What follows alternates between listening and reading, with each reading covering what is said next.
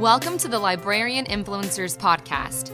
Each week, our host, Dr. Laura Sheneman, dives deep into school library topics to help you build your skills and take charge of your own professional development. Her mission is to create an environment where librarians flourish and become lifelong learners. Now, on to today's podcast. I'd like to welcome Kathy Lester to the Librarian Influencers podcast. Um, so, Kathy, welcome to the show and, and go ahead and tell us a little bit about your background. Yeah, thank you. It's great to be here. And um, I've been a school librarian for um, more than 20 years now. And um, previously, I was actually a software engineer involved in technology. Um, so, but I did have a teaching certificate. So at first, um, there just weren't any teaching jobs when I first graduated back in 81. Okay. Um, so I started working as a software engineer and then managed um, software engineering. But um, in the school library, I've mostly been in middle schools, or and I was in a five six building for a while, but mostly middle schools.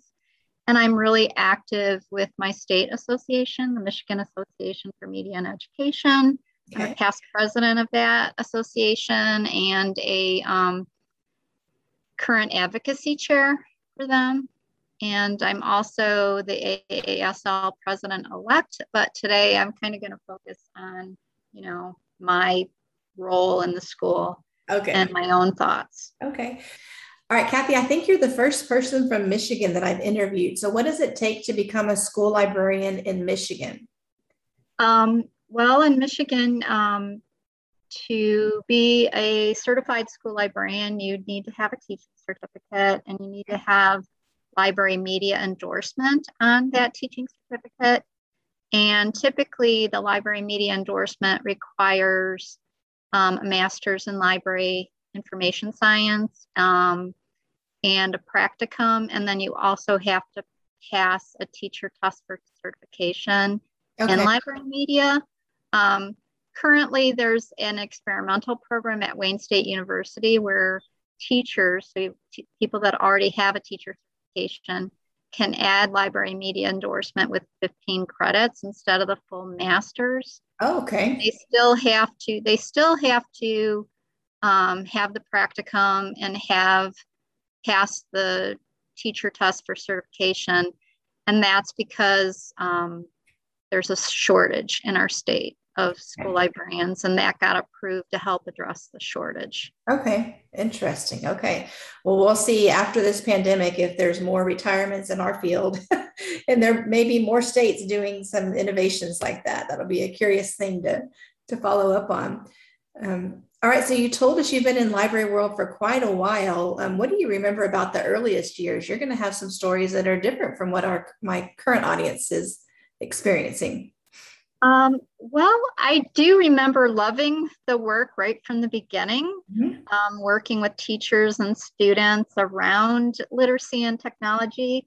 Um, but I do you remember that first job that I was specifically hired because of my technology background. I think ah. that's how I got the offer, maybe over other um, applicants. And so um, I really tried to hit the ground running, so to speak, by collaborating with teachers on technology projects. Right. I created a library website, which was something my principal was looking for. And I also um, became a part of the district's technology committee. Okay. Um, that's not to say I also worked on literacy initiatives too, but um, I worked promoting reading and expanding the collection. I feel like that particular school already had a really great reading culture and community, and I had lots of students that were already readers. Okay. And it was a point in time where the district was trying to bring in more technology. Okay. So, so that was the initial focus. Okay. Very good. And so when you're thinking back to that time, is there anything somebody could have told you that would have been like, oh man, I wish I would have known that? Um, I do feel like um, it's really important for new librarians to understand if their principal or their administrator does have a focus or an idea of what you should be initially doing. Yeah. Um, there's so many things you could be focusing on, and it's so hard in your first year. And maybe to narrow that focus, if you have a good understanding of what your administrator's expectations are, I think you can prioritize that first, like I did with the technology, mm-hmm. and then bring in other aspects of it. Um, For instance, I have a friend who got hired in a district, and there he knew that they wanted their collection was really bad, and he knew that that administrator was bringing him in to update that collection and create more of a reading culture okay. in their school. So knowing um, and then developing that relationship with your administrator is really important. Mm-hmm. And that's a good point. It is going to take a conversation, you know, if you're going to ask them, you know, what it is that, that they want you to accomplish, you know, during this first year. But but that's right. Good. You know, we need yeah. those conversations.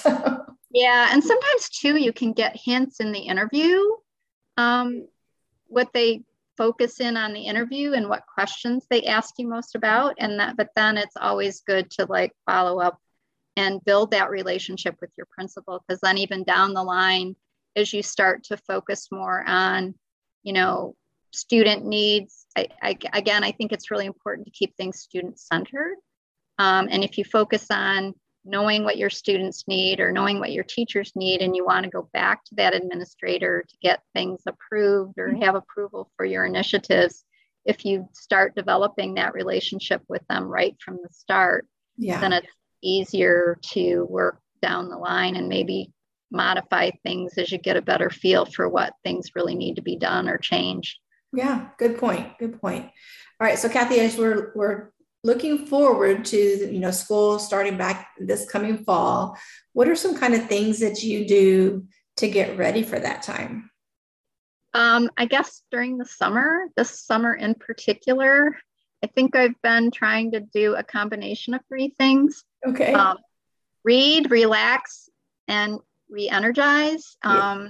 You know i'm always reading and my reading is basically um, professional reading and also reading um, young adult and children's literature too.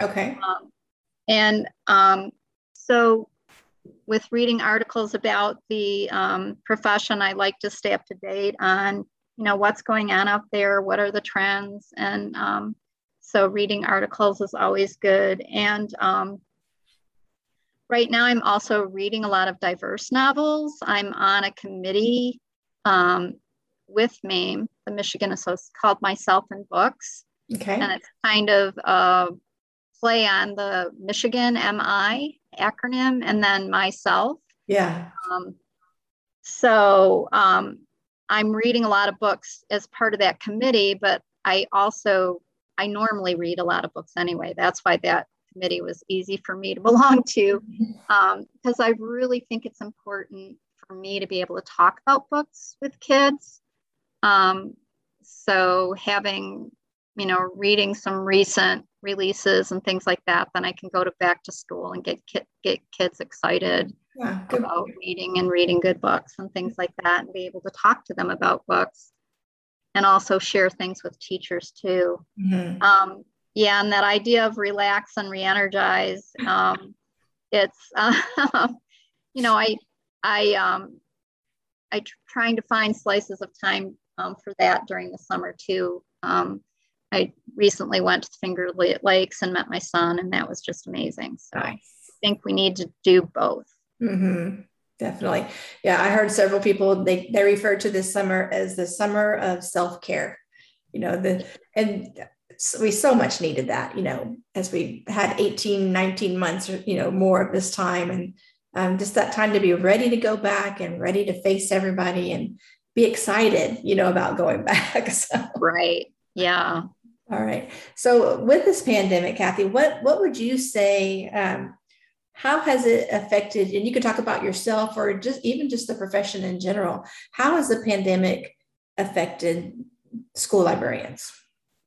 Well, I think I, my takeaway from the pandemic is that um, school librarians are essential mm-hmm. um, in supporting our students and our educational community, no matter what mode of learning is. Like, um, for me in particular, I've always been a flexible person, um, but I feel like that flexibility was like moved to the forefront during the pandemic.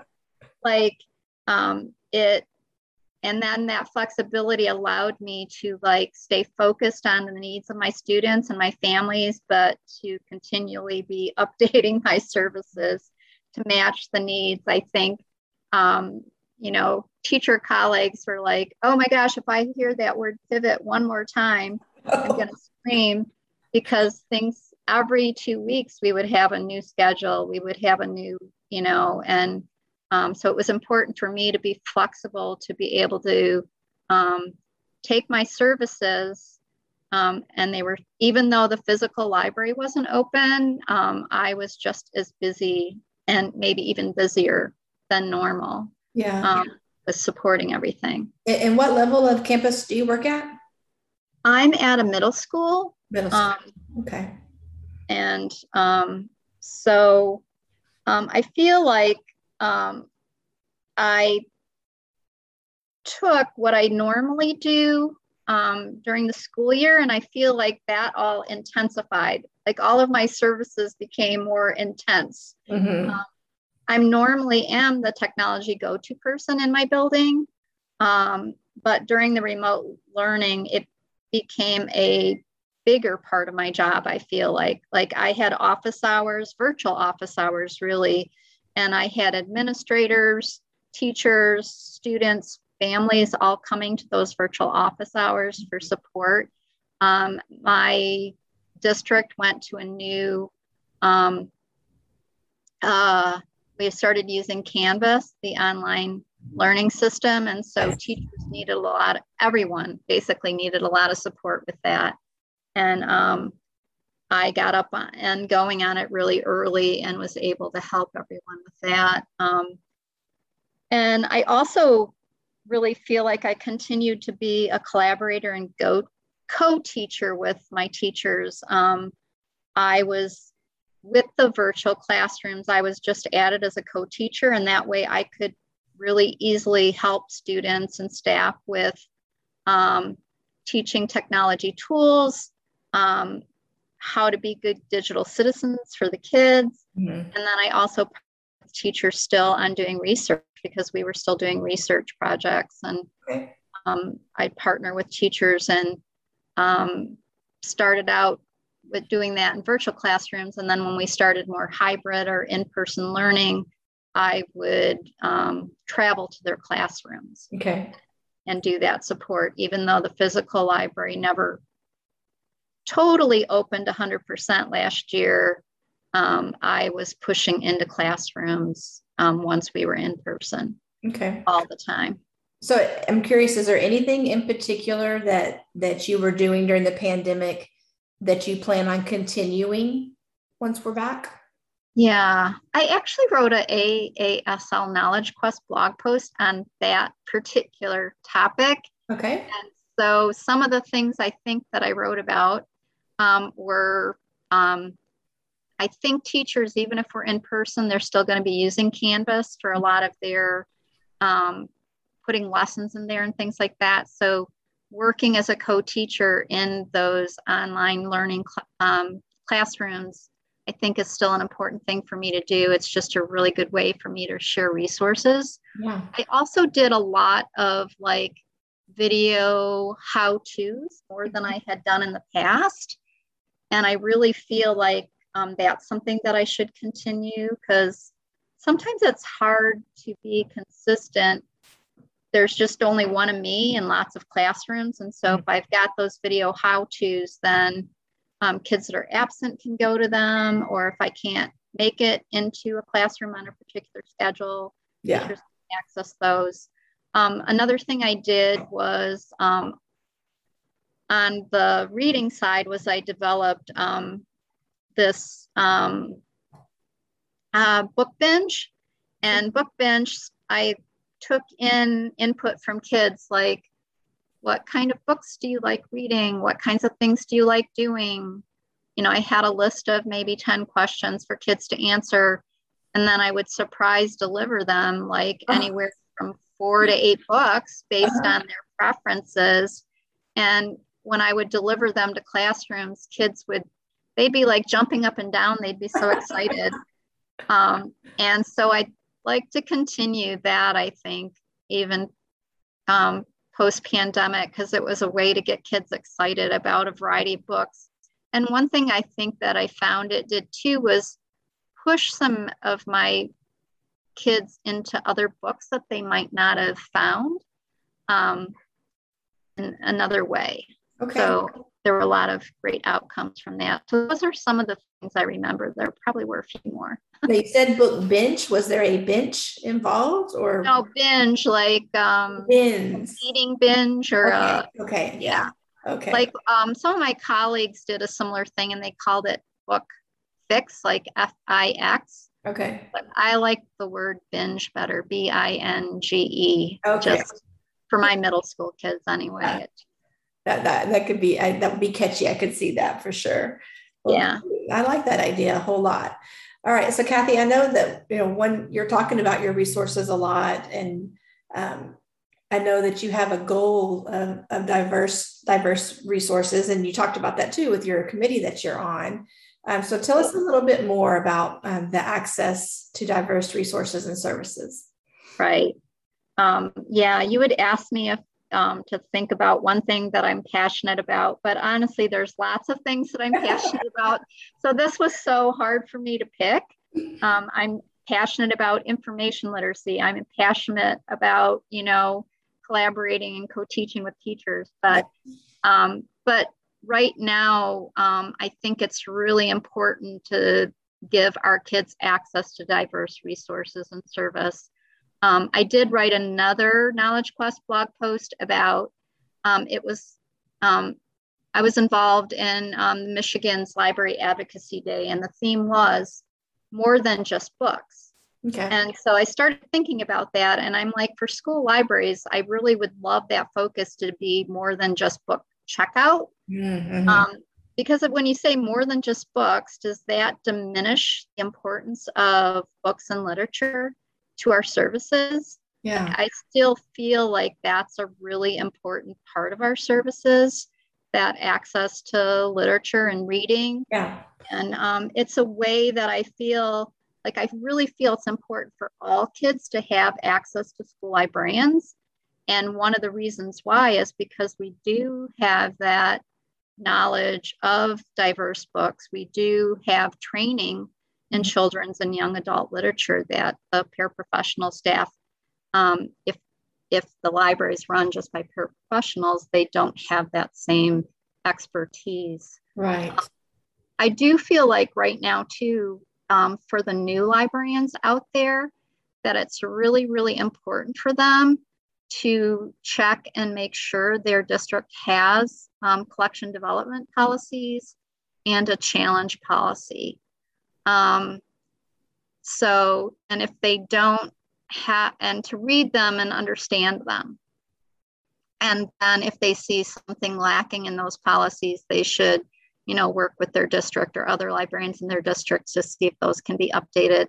I do feel like in today's environment, um, I've just been responding to emails from other librarians in my state um, about, you know, more challenges coming up um, from parents. And so having that challenge policy is really important because mm-hmm. Um, I feel I'm really dedicated to making sure that my kids, um, like the Rudine Sims Bishop, have those windows, mirror, mirrors, um, and doors mm-hmm. um, for kids to be able to see themselves and also to see others and build those empathy skills. Yeah. Um, so I do feel like um, those are really important things, um, kind of as the first steps for um, okay. new librarians. So, what are there things in? I'm just let's talk first just about collection development policy. Um, the, we know some librarians have not gone to school for you know our area our field of expertise but how would you describe a collection development policy in general words um, in general words like um, we have one in my district and we talk about how we do the selection like what resources. We talk about um, um, different book review sources that we might use to help us in our selection, like school library journal book reviews or um, book list book reviews. Um, we also talk about lists like, you know, the Newbery Honor books or um, uh, multicultural lists that are out there that provide us some um, guidance into selecting books. Yeah. Um, so we talk about that um, in our collection development policies, definitely. Yeah. And a lot of people, I don't think, realize that, like you, you were mentioning the the the review sources. Most of the vendors I can think of, like Permabound, Follett, Mackin, I'm sure others, when you're searching for books, there's typically a place for you to select has been reviewed by, and you can choose, you know, certain sources. Um, or and it could even say has been reviewed by three or more, you know, or five or more. So looking for that kind of thing can really help you um, make better selections. right. Yeah. Definitely so. And I think it helps you too when you're challenged if you right. say and point to the different book review sources okay. that have identified it as, you know, a quality book for right. and appropriate know, for this grade level, you know, this right. kids. Yeah. Yeah. Yeah. So from my personal experience, I actually, in all of my years in the library, never had a challenge um, I was worried there was going to be some, you know, at times, but it never actually went through. Do you have any personal stories that you could share? Um, I have not personally been challenged, yeah. um, but um, I just received an email yesterday from another Michigan librarian, and there's a group of parents, honestly, that are going through um, she has a Follett catalog, and I believe the parents are just typing certain words into the catalog and then coming up with a list of books that they're telling saying oh.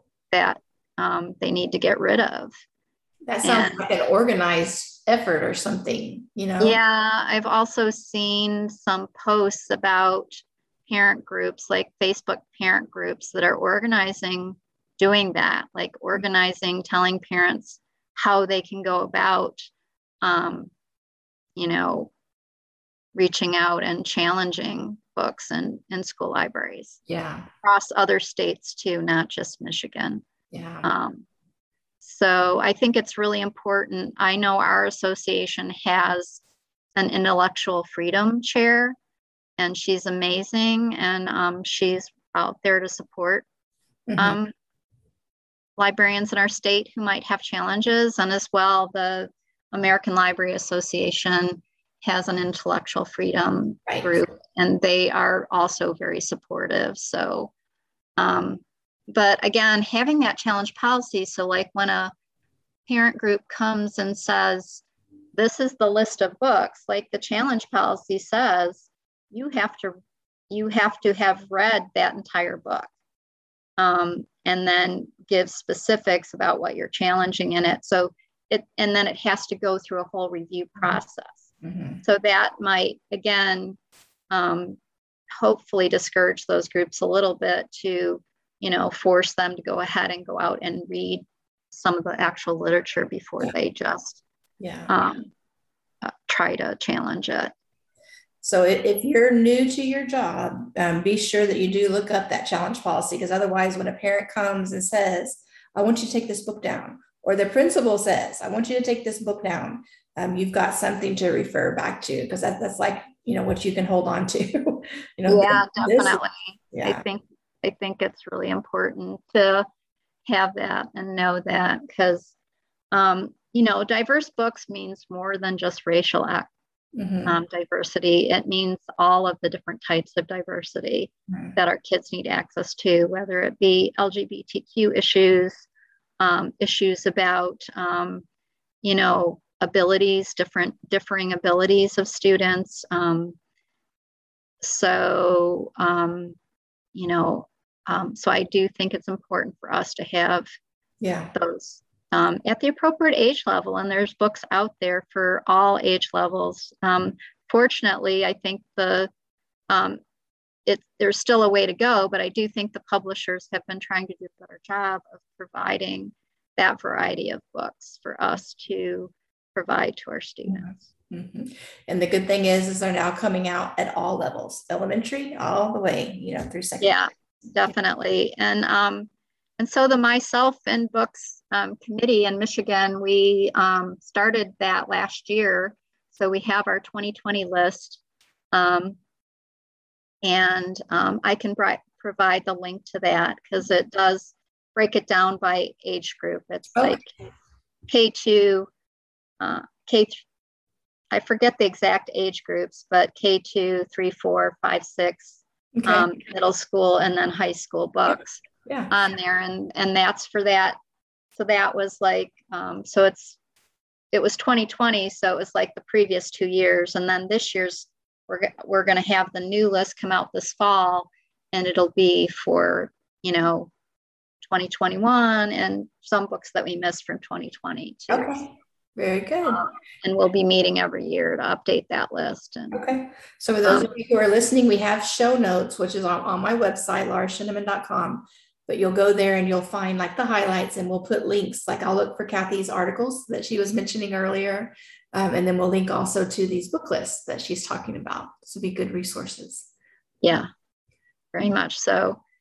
Um, and I do think it helps new librarians too if there are some um, good lists of sources of materials that that can help them and support them in their selections. Yeah, most definitely. Good. So, any other tips for our beginning librarians?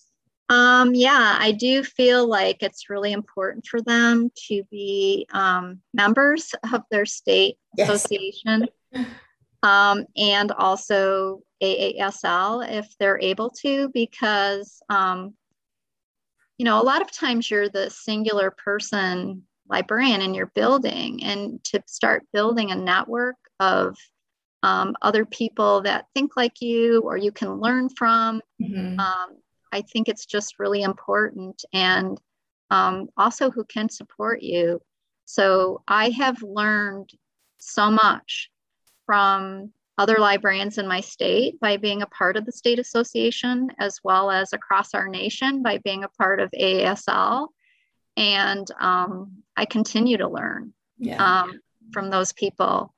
Um, and plus, I feel like if there was a challenge or I do need something or I need help with an idea, there are so many librarians in those groups that I can reach out to who can support mm-hmm. me and help me. Yeah. Um, so again, for new librarians, um, you know, in the beginning, you might not want to get as active as, you know, um, joining all the committees or whatever, but even to just um, be a part and receive the information so that you can um, kind of listen in and learn, um, I think it would it's a great idea. Yeah, good point. Very good. All right, so Kathy, um, you you've done a lot, you know, at your state level and now moving on to the national level. What kind of things do you do to keep growing professionally? Um, I do attend um, a variety of um, conferences. Um, and I guess that's you know, now virtually.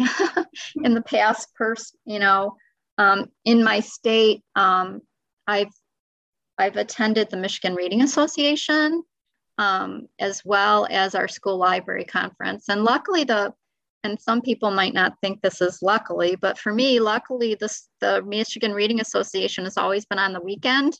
Okay so I can attend it without having to take more time off school because I mm-hmm. know that's a huge issue for a lot of us is we can't take time off school. Right. Um, but I also, as I mentioned earlier, I do read a lot of articles. Um, I subscribe, I don't know, the School Library Journal, School Library Connection, Teacher Librarian. Um, I just, I'm on Twitter, so there's a lot to learn, even just in the library Twitter world. Mm-hmm. Um, people will share. I mean, I find librarians are wonderful collaborators and sharers. Um, so I, that helps me.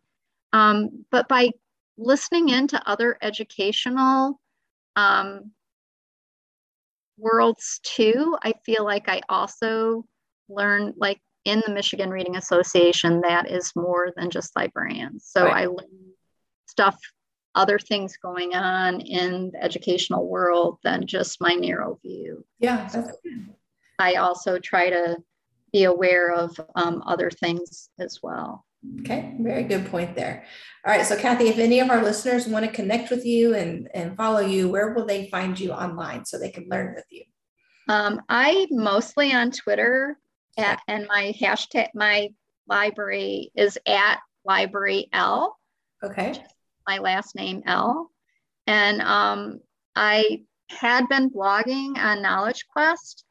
Um, however, because of my current role, I probably won't be blogging again till next year on okay. Knowledge Quest. So, um, so and um, you know, if people want to reach out to me too, I can also give my email address. Um, the my library email address is kathylester.live at gmail.com. And that would be the other place. And then we'll also link to that diverse books resources that you had mentioned. Right. That would be awesome.